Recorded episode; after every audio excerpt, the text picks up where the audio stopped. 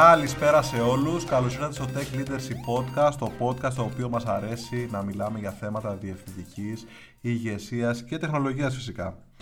Απογευματινό επεισόδιο σήμερα, μέρα του Αγίου Βαλεντίνου, πολλά πράγματα γίνονται, τρέχουν γύρω μου, τρέχουν να τα προλάβω, αλλά θα το βγάλουμε το επεισόδιο στον αέρα.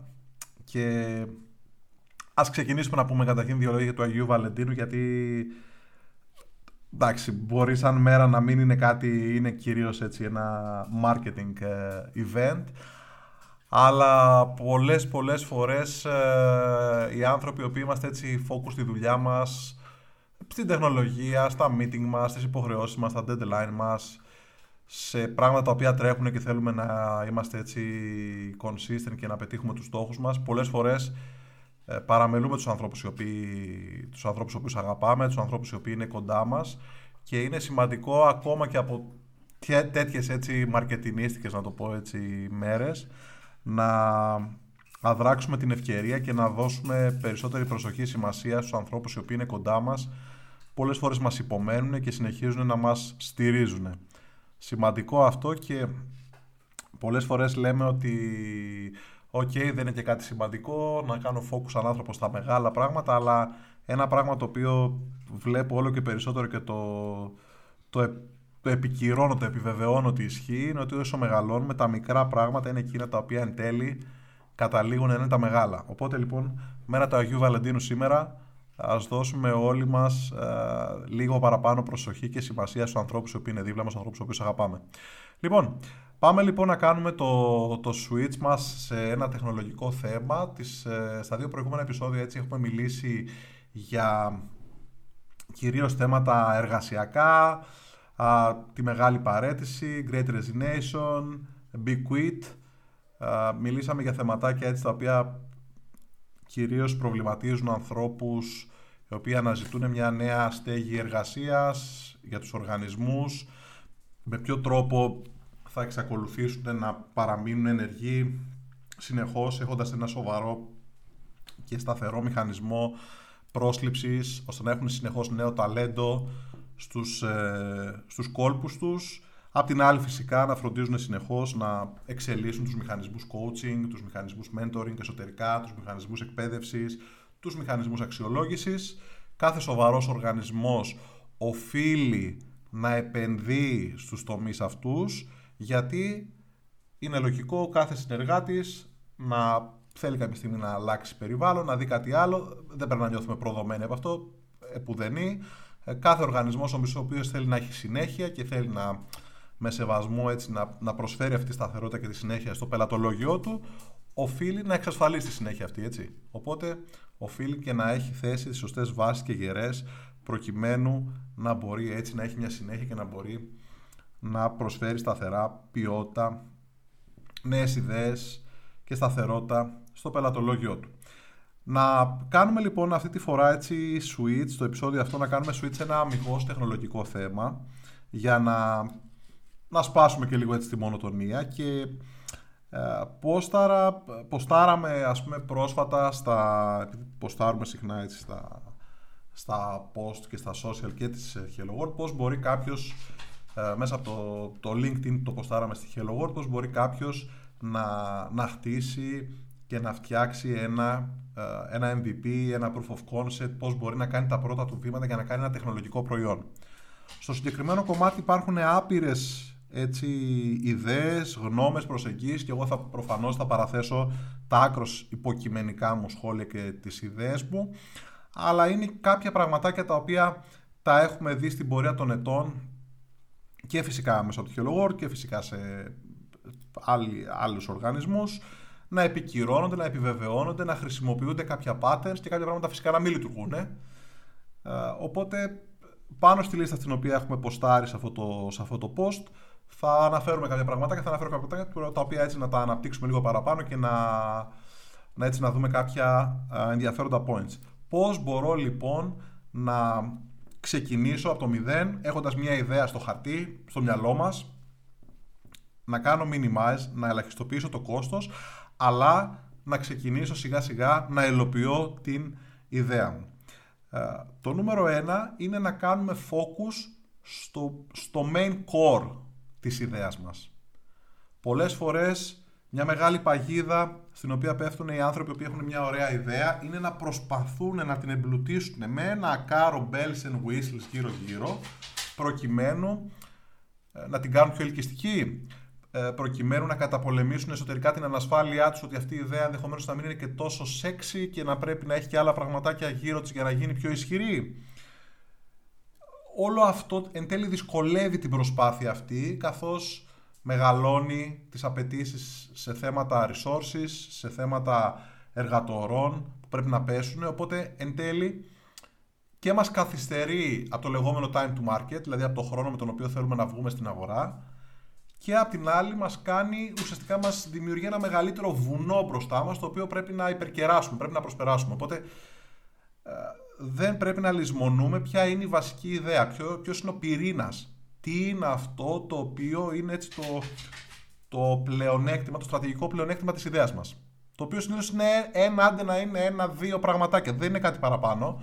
Οπότε κάνουμε focus σε αυτό και προσπαθούμε πώς αυτό θα το, ε, θα το πλασάρουμε μέσω πιο έτσι, λειτουργικό, ωφέλιμο, έξυπνο τρόπο στην αγορά προκειμένου να πάρουμε feedback.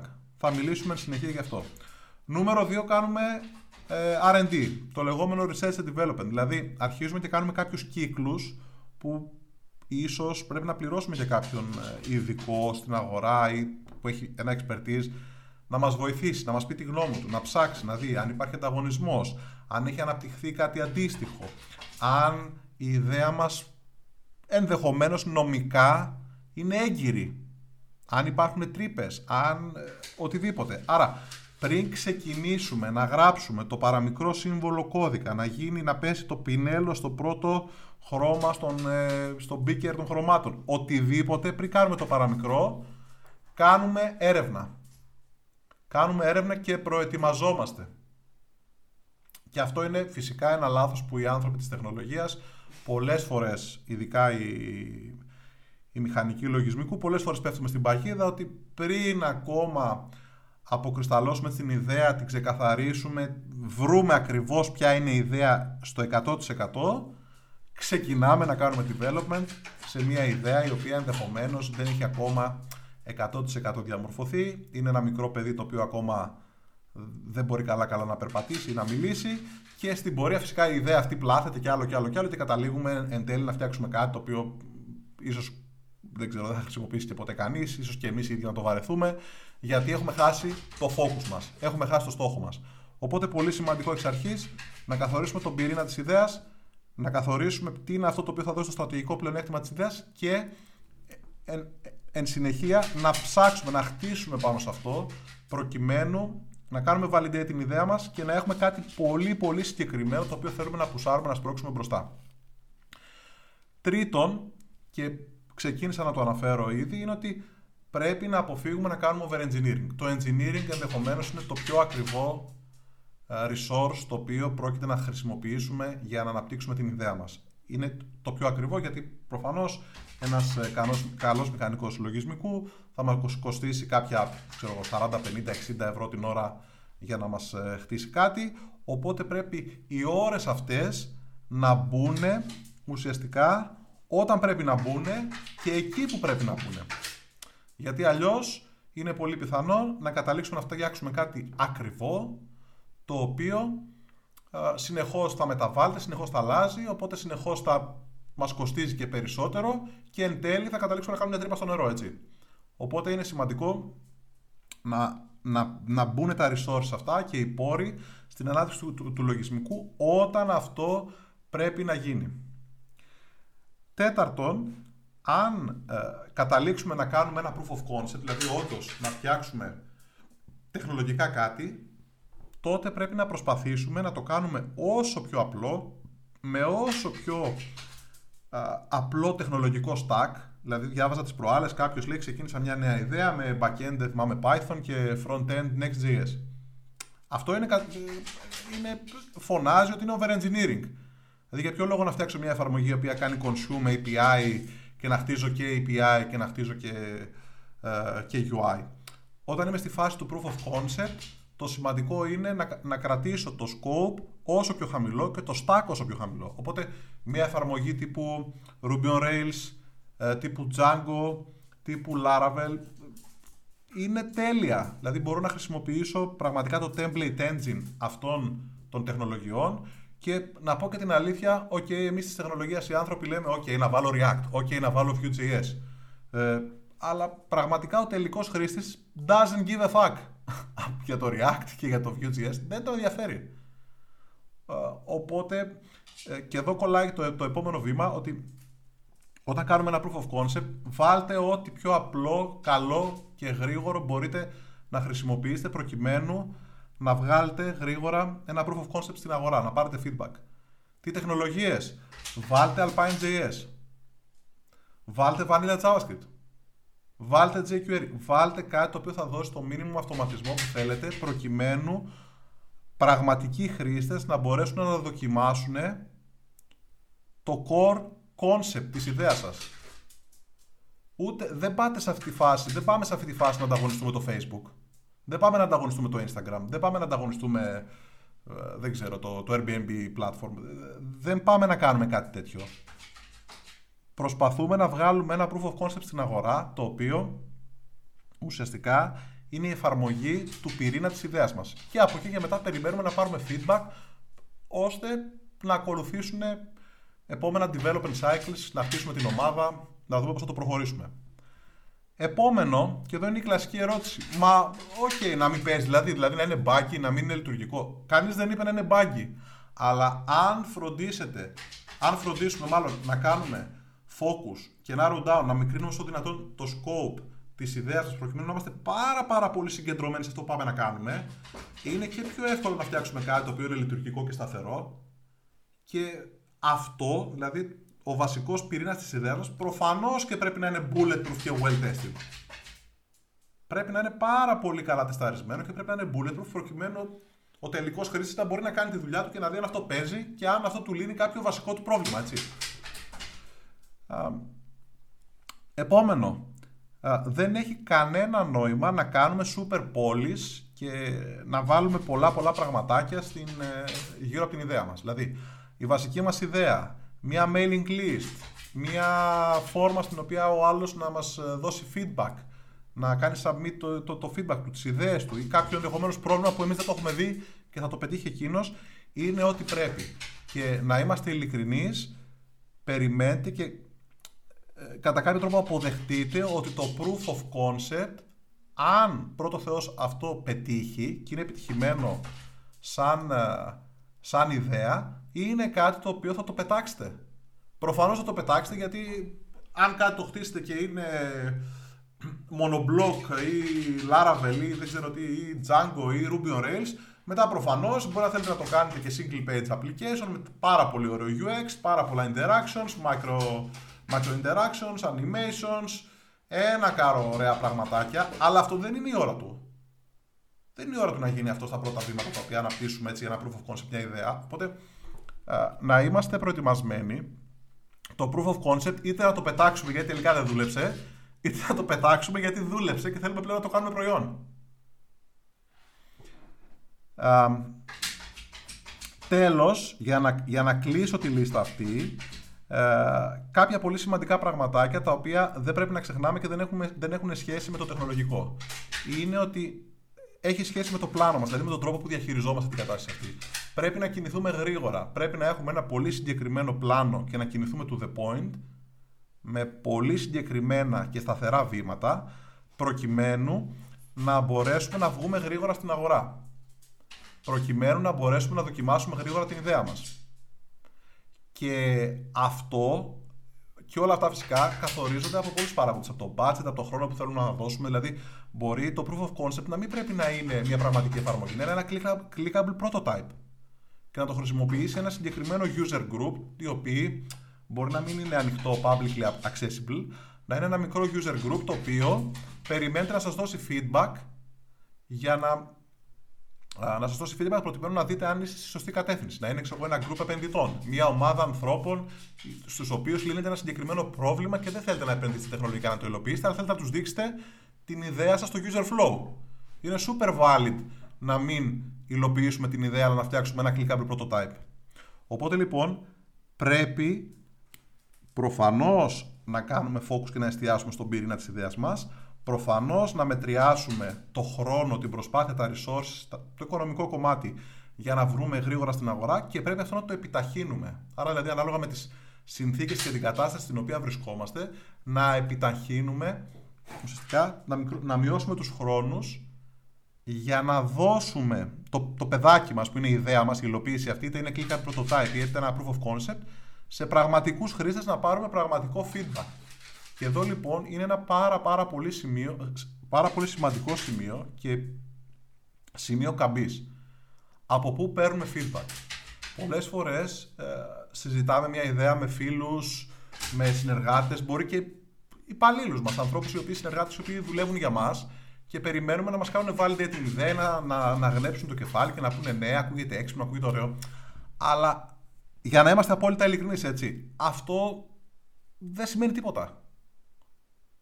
OK, okay, το να, να καθόμαστε δύο φίλοι και να πιούμε μια μπύρα ή να ε, κάνουμε ένα meeting κάποιοι συνεργάτες, κάποιοι άνθρωποι που μπορούν να δουλεύουν και για εσάς και να γνέψουν το κεφάλι και να πούνε ακούγεται ωραίο, δεν λέει τίποτα. Ο πραγματικός χρήστης είναι εκεί έξω. Ο πραγματικός πελάτης, αυτός του οποίου το πρόβλημα πάμε να λύσουμε, βρίσκεται εκεί έξω. Οπότε το να προσπαθούμε εσωτερικά μεταξύ μας να γνέψουμε το κεφάλι ή να πάρουμε έτσι ένα approval από συζητήσεις έχει πάρα πολύ μικρή αξία.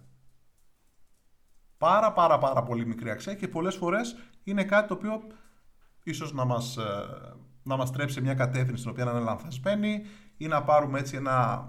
Ε, να, να μεγαλώσουμε τους κύκλους του development ή δεν ξέρω τι άλλο γιατί πήραμε κάποιο feedback ότι μα πώς θα το βγάλεις αυτό έτσι άμα δεν βάλεις και thread με social posts και δεν ξέρω τι και να επηρεαστούμε και OK, okay, τα ακούμε όλα αυτά αλλά πρέπει να έχουμε ένα threshold ένα φιλτράρισμα και πραγματικά είναι πολύ σημαντικό την ιδέα μας να τη χρησιμοποιήσουν την υλοποίησή της οι άνθρωποι Στους οποίους στοχεύουμε. Στους οποίους στοχεύουμε να λύσουμε το πρόβλημά τους και όχι οι συνεργάτες μας, όχι οι άνθρωποι που δουλεύουν για μας, όχι ε, οι φίλοι μας, όχι οι γονείς μας, δεν ξέρω.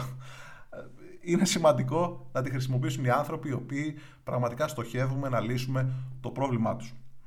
Ε, τέλος, επειδή όλες αυτές οι διαδικασίες σίγουρα απαιτούν ε, πολλές φορές πρόσθετη εργασία γιατί είναι κάτι που ίσως να το κάνουμε σαν side, ε, σαν side work, side task, side project.